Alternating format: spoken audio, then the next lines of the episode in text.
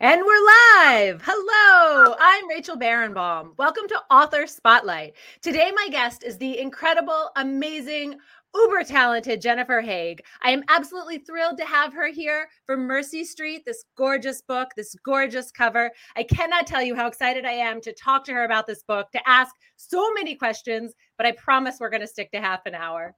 Jennifer, thank you for joining me. Thank you for having me, Rachel. This is fun. I'm so excited. So, I'm just going to read your bio from the back of the book quickly. So, listeners who are not familiar with all of your amazing resume will uh, get to know you a little bit. Jennifer Haigh is the author of the short story collection News from Heaven and six best selling and critically acclaimed novels. That's right, six, including Mrs. Kimball, Faith, and Heat and Light, which I absolutely adored which was mm-hmm. named a best book of 2016 by the New York Times, the Washington Post, the Wall Street Journal, and NPR. Her books have won the PEN Hemingway Award, the Massachusetts Book Award, and the PEN New England Award in Fiction, and have been translated widely. She lives in New England. And I have to tell you all a personal story before we get started. Jennifer is so cool. I met her at a party. I didn't even know who she was. We were just chatting along. And then the next day, I found out it was the author that I absolutely adore. It didn't even come up. She's that amazing. I loved her before I knew her who she mm-hmm. was. So, Jennifer, please tell me what is Mercy Street about? Okay, well, Mercy Street is a novel that grew out of my experience volunteering at a women's clinic. Um, it was something I, I did some years ago, not with any intention of writing about it. I, I did it because I really believed in the work they were doing at this clinic. So, what I was doing there was answering a hotline. Uh, there were calls from women who had questions about contraception or kind of gynecology matters. And often um, there were women who wanted to schedule abortions. That wasn't the only thing the clinic did, but it was maybe I don't know, maybe 40% of what the clinic did was was terminations. So when someone called to schedule an abortion, their first stop was to talk to someone like me, one of the volunteers, and we would talk her through the procedure. We would answer her questions, um, pretty routine stuff. And I had been doing this for a little while. Um, and when it, it kind of became clear to me that, yeah, I really do need to write about this, it, it was a, a really compelling experience. Um, and although I've been pro-choice pro-choice my whole you know adult life, um, it really deepened my understanding of what that means and why it's so important. Um, so yeah, I'll stop right there. But that's essentially what it's about. The main character, uh, Claudia Birch, is a counselor at a clinic, kind of like the one where I worked. Although she's not a volunteer, she's a that's her full time gig. Um, and the experience of working in this clinic, and especially um, of walking past a gauntlet of protesters every single day when she reports to work uh, has shaped her life in very unusual ways. So that's really the heart of the story. So Claudia is definitely the heart of the story, but then you also have a large part is her weed dealer. He has he plays a big part in this book, right? He actually sells her marijuana. They smoke marijuana together, mm-hmm. right? And it is not yeah. legal. This is yeah, he's sort of like I think of him like a first responder in Claudia's life. So you know, she's working in this incredible pressure cooker atmosphere at this clinic. Um, there are, you know, threatening calls all the time. There are bomb threats. There are, you know, protesters who threaten her physically. There's, this is part of her daily at the clinic. So this is the way she has found to cope with her life. Um, and she's struck up this odd friendship with her weed dealer I mean, in a way, I mean, it's just it's odd because they don't know each other's last names. They don't know very much about each other, but they've actually spent kind of a long time together because she shows up to buy weed and they watch TV, they watch car shows, and have these kinds of conversations about cars and life. And and so Timmy plays um, a major role in the story. Uh, there's also um, another customer of, of Timmy's, a guy named Anthony, who who also buys weed from him, um, who's important to the story as well. So so those three characters, that's sort of the the Boston part of the story. Yeah. And so I have to say that when I first read about this book, I was like, wait, how does someone like, you know, Claudia fit in with the weed dealer? Like, how does this all weave together, you know, and Anthony? And it totally does. Um, but these are hot topics, right? Smoking marijuana, um, protesting at abortion clinics, pro-choice, or this is a clearly pro-choice book. Are you finding that people are afraid to talk about this book or afraid to talk to you?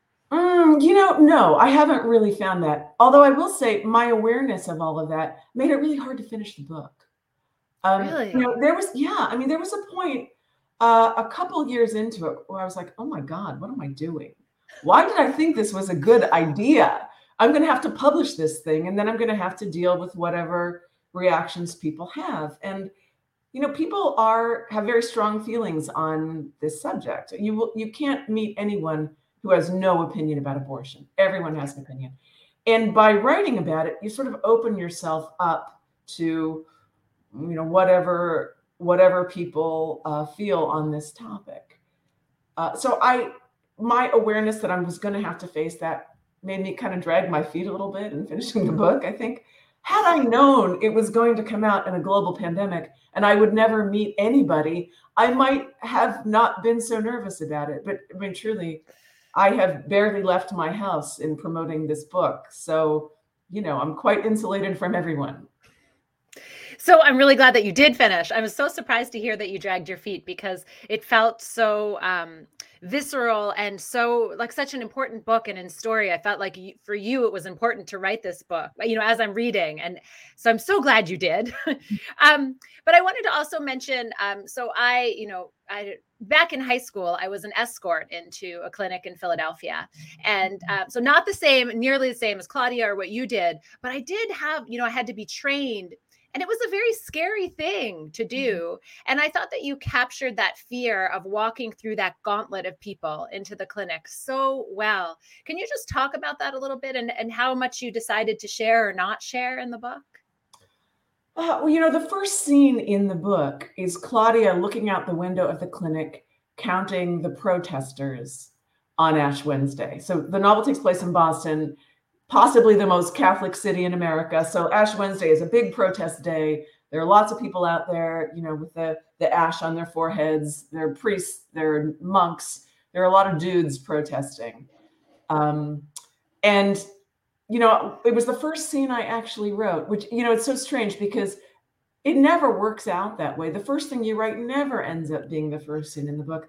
This is the first time it's ever happened to me. It is actually That's amazing. I wrote, yeah, it was Claudia and wow. uh, one of her coworkers standing at the window counting the protesters. First thing I wrote, and it and bam, it's the first thing you see in the book.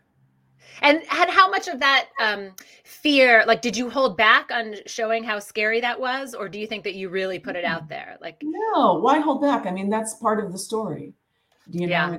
um, yeah it's part of i thought you captured it so well because for me it was terrifying and, and i don't think that people mm-hmm. understand mm-hmm. how much you know bravery is involved just to walk into a, a mercy street a, a, planned parenthood clinic right whether you're going for general health care which many people go for or or for an abortion itself right well that's um, the irony too because you know, most of the people who come into the clinic are not there for abortions, actually. But the protesters seem unaware of this distinction. I don't know. The assumption seems to be that everyone who goes through that door is about to have an abortion and they react accordingly.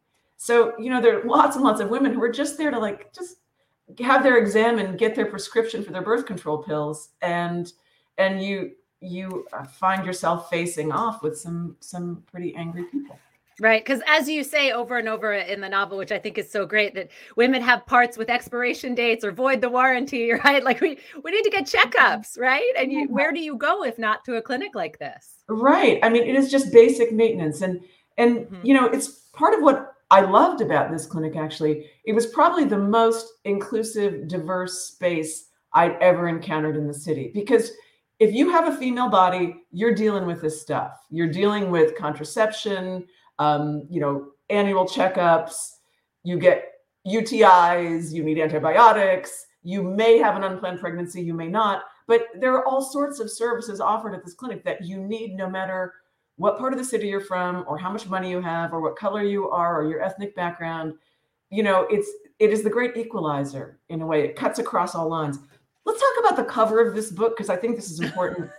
yes, yes. I love this cover so much. I do um, too it's and it's I love it for several reasons. First, because it is it is actually handmade. So so Allison Saltzman, the art director at Ecco, actually cut out these paper dolls from construction paper. This is not Photoshop. You can if you look at their heads closely, you can see they're a little pointy, like when little kids cut construction paper. Um, so they're real paper dolls. And I love it that they're different colors and that's that's important. I mean of course on the book they're you know pink and they're pink and purple. They're right. not just different um, colors right? Right it's- right so as not to be too literal but in fact you know that was a striking feature of this clinic um, how how people from all walks of life all backgrounds found themselves there. Um, you know a lot of my books probably all my books in some way are about class. It's a subject that is kind of at the heart of everything I write. And Mercy Street is about where class intersects with being female. Um, and what you see a lot of in the book is how having an unplanned pregnancy lands differently on different women depending on your circumstances and your resources. So there's one patient that Claudia counsels um, who's a senior in high school. You know, she goes to prep school, she goes to a country day, um, and she is trying to decide between Yale and Princeton and finds herself unexpectedly pregnant. So she makes an appointment, and her mother brings her to the clinic for an abortion. On the same day, Claudia sees another young woman, roughly the same age, maybe a couple years older, who's a homeless heroin addict. And she found out she was pregnant because she overdosed in a gas station restroom. And the manager found her, called 911, an ambulance came, took her to the emergency room, and they suspected she was pregnant, so they gave her an ultrasound. That's how her pregnancy was detected.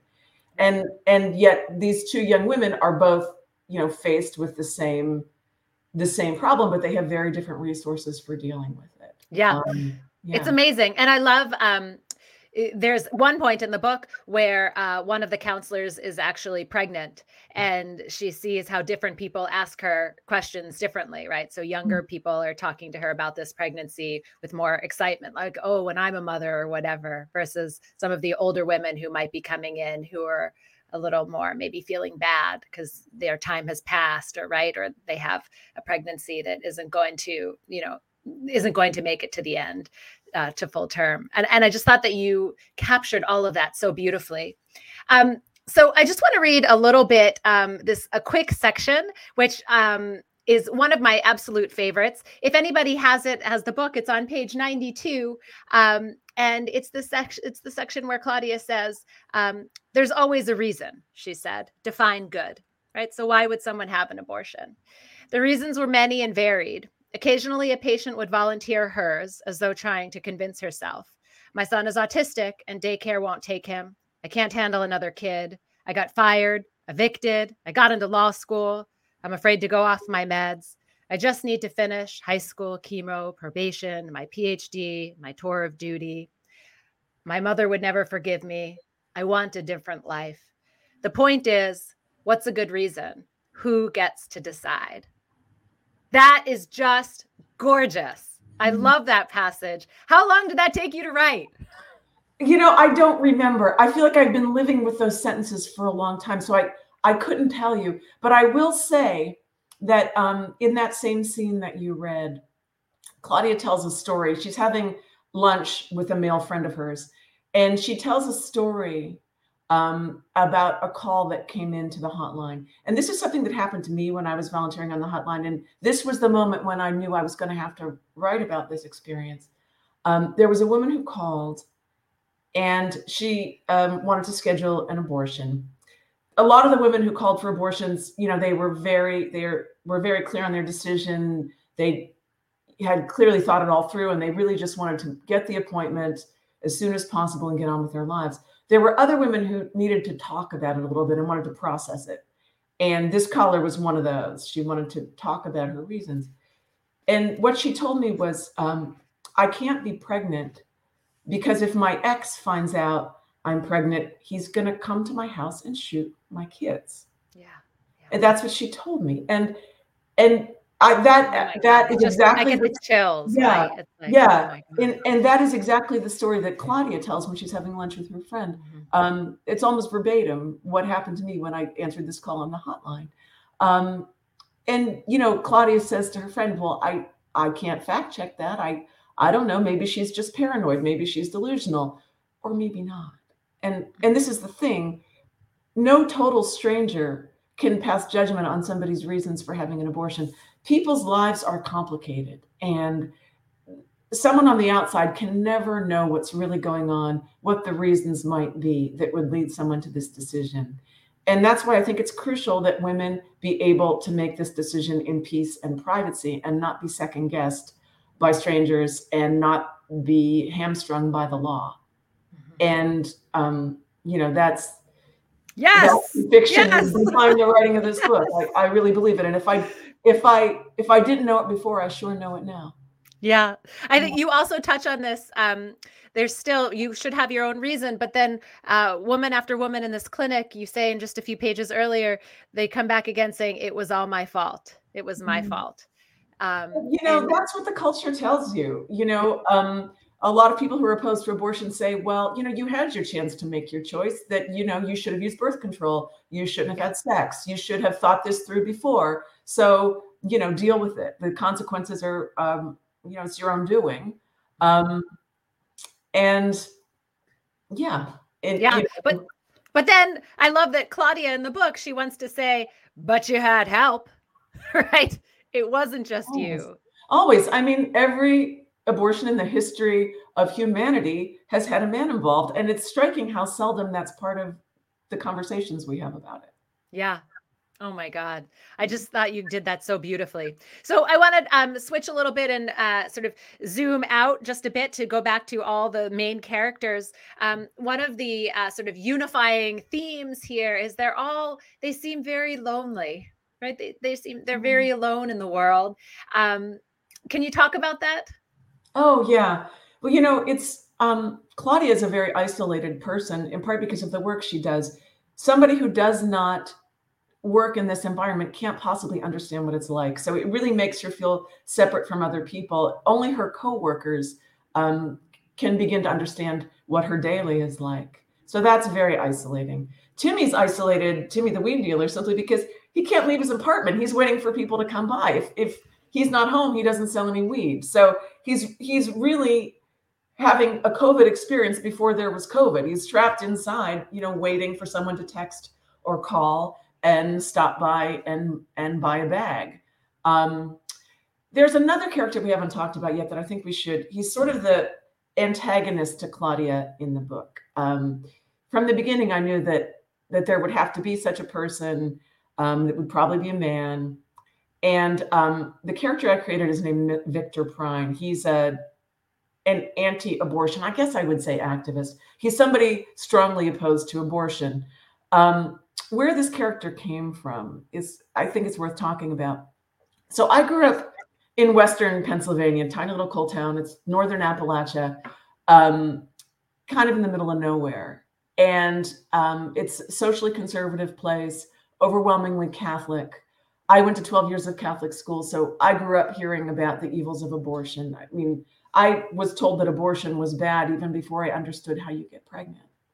So, so that wow. brain was constantly going in my childhood. Uh, that's that's where I'm coming from. That's my background. So I'm very, very familiar with the positions of people who oppose abortion. That didn't take any research at all. I've known those people my whole life.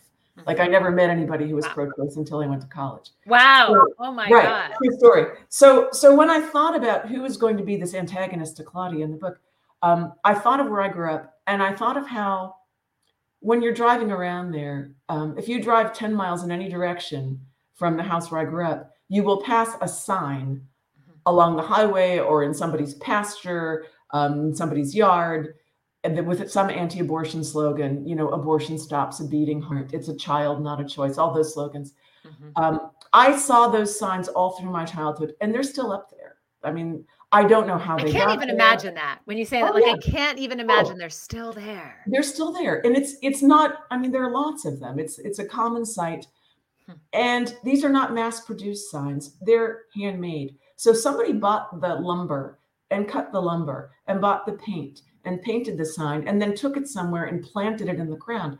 And when I was thinking about the antagonist character to Claudia, I thought about who makes those signs? Who did that? Who what kind of person feels so strongly about this and is so moved to take action that he does it in this very concrete way? And the character I invented was Victor Prine. He's an older guy. He's um, was a long distance trucker for most of his life. Uh, he's a Vietnam vet. When the story opens, he's retired from trucking. And what he does with his time in his retirement is make these signs and drive around planting them along the highway. So that's your first look of Victor Prine. Um, and, you know, it was very natural to me to place that character in the environment I grew up in because, yeah. you know, that's it's a world I know. I know very well. And I know that guy very well. I mean, I don't know his, you know, deepest, darkest motivations, but I've seen him around. So it, it was not a hard character to create. And yet I was surprised.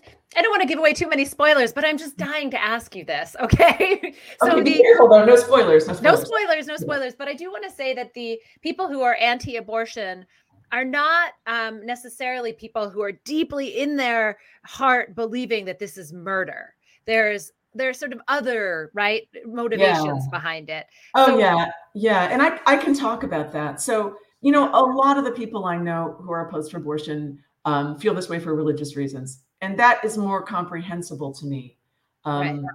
but those aren't the only reasons people have for opposing abortion and for someone like victor prine it's not about that at all he's not he's not christian he's not religious in fact he's an atheist yeah. His reasons for opposing abortion are a lot darker than that. And it really yeah. has to do with his feelings about who should be having kids, who's having too many kids, and um, you know how to control this problem. Uh, when what Victor feels really is that white women shouldn't have abortions because white there should be more white babies being born and and fewer you know children of color. So he has no problem at all with women of color having abortions. It's right. when white women do it that yes. it, it senses him. And it, it really goes to this feeling of losing control, losing control of everything. His sense that, you know, society has changed so much and there isn't a place for someone like him. And he doesn't like the direction things are going.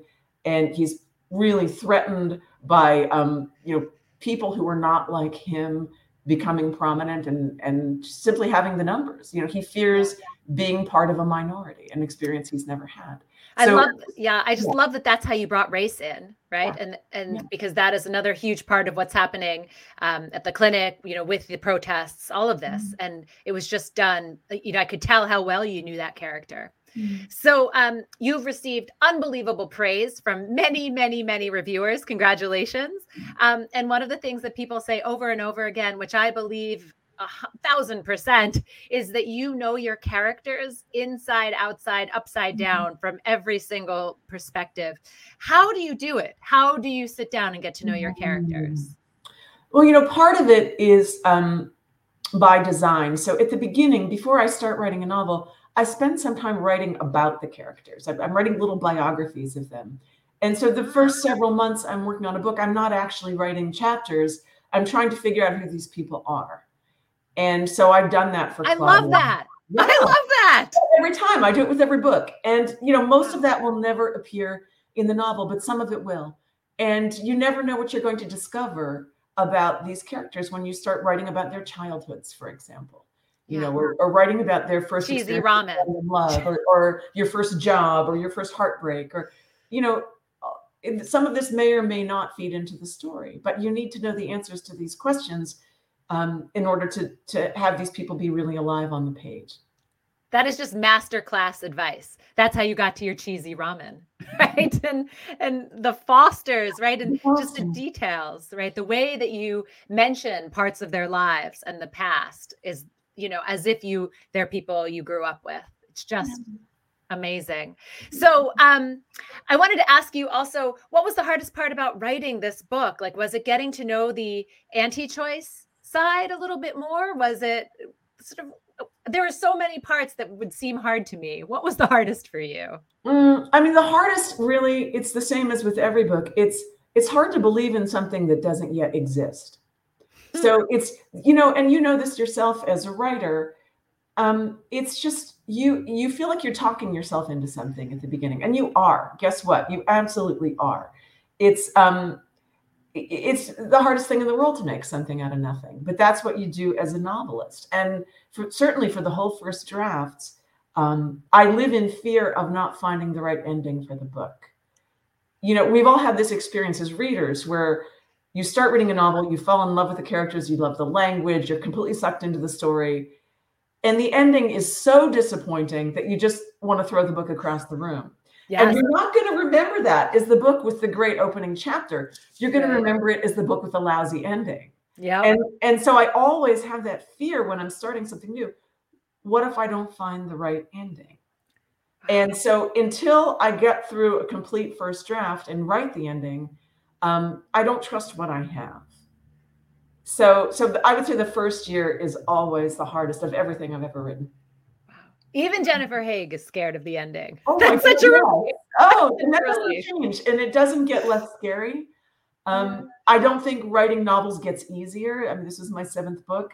It has not gotten easier. I'm sad to say. Um, you know, when I finished my first novel, I thought, all right, well, now I know how to write a novel. This is not going to be hard now. And what I learned was, oh, I only know how to write that novel. And and most of most of the lessons I learned in writing Mrs. Kimball, my first book, were not portable. They did not apply to the second book I wrote. So it's it was sort of a disappointing thing to discover that oh wow it actually doesn't get easier. It, it probably gets harder because you're trying to do more difficult things, you know, to keep it interesting for yourself. You, yeah. Unless you just want to keep writing the same book over and over again, you kind of want to do that. This is such a relief to hear that even you are saying this. Oh my gosh! Thank no, you. Every, every, I mean, every writer knows this, and I will say this also. Um, with you about to publish your second book, that's the hardest one. Was for me. The second one almost killed me. Um, and they, they're all difficult in different ways, but the second one is hardest because you feel some pressure. You feel like, well, somebody's actually gonna pay attention and possibly you know reject this book or criticize it or hate it or whatever. But the first book you're just trying to live through the writing of it. Like you don't know any better. It's you know so well said. Yeah i mean like so the first time you run a marathon you're not trying to win. You're trying not to die while you do it you know? it's so well said. Yeah and that's so the first well book so in a way it's it's a kind of freedom that you'll never have again with that first book because no one in the whole world cares if you finish it. No one cares. like the people who love you will pretend they care. They don't care. Yeah. You know, that's your own private insanity, that first novel. So, oh my God, I love this. I love this true. advice. Completely true. So, I think if you make it through writing a second novel, then you're probably a lifer and you're going to keep doing it. Let's hope, right? For me, I'm hoping. And I hope your number eight is coming. So I right, fingers crossed. I can't wait for your next one. Okay, so um before we wrap up, one question that my listeners always love to love me to ask, they love to hear your answers is uh, what kind of advice do you have for new writers? Mm, you have to read a lot. You have to read every single day and you have to read the best the best work you can possibly find. Um, I, one thing, one side effect of writing novels for me is that I can't enjoy trash anymore. Like I have no guilty pleasures. And it, there was a time when I could enjoy like a beach read. I, I can't anymore. It it's kind of like when you're on a crowded airplane and the person next to you is hacking and coughing. You feel like, ooh, I'm I'm being exposed to something terrible. That's what bad language is like. So you just can't read crap. Um, you have to read a lot. You have to read good things and and i think it's also important to write about what you read and articulate to yourself what makes it good. Um, because that's how you you mean like keep notes on the books that you read? Um, or journals. Some people keep journals. Um, but you know i write about my reading a lot. Like what can i learn from this writer? What does this writer do that i envy? And and it's always it's always useful to pay attention to what makes you envious in somebody else's book. You know that's where all the learning is that is brilliant. I just love that. I have to say, sometimes I hear people tell me they don't have time to read because they're writing so much. and I was think, but what are you talking about? Right. Like how how can mm-hmm. you write if you can't read? You can't. It's like starving yourself. And you know, it's that you get your nourishment from reading good work. Mm-hmm. Um, so you know, it's garbage in, garbage out. If you if if you read bad stuff, it's going to affect you. It's gonna it's gonna change the way you write. And if you don't read anything, I think you atrophy. It's it's it's not good for you. Yeah. And did I do I remember that um, I heard you say once that you also only read um, when you're writing a book, right? You'll read sort of older books at the time so you're not influenced by contemporary writers? Uh, I'm careful about that because, you know, it's true that without realizing it you can mimic what you're reading. So when I'm in the in the composition stage like the first draft, I don't read contemporary fiction. I can read um, nonfiction, I can read poetry, I can read in French I can read 19th century novelists because there's no danger of of copying Dostoevsky. Like that's that's not a it's not a problem. Um, but I don't read contemporary fiction when I'm writing a first draft. Then later when I'm revising, it's fine and I can.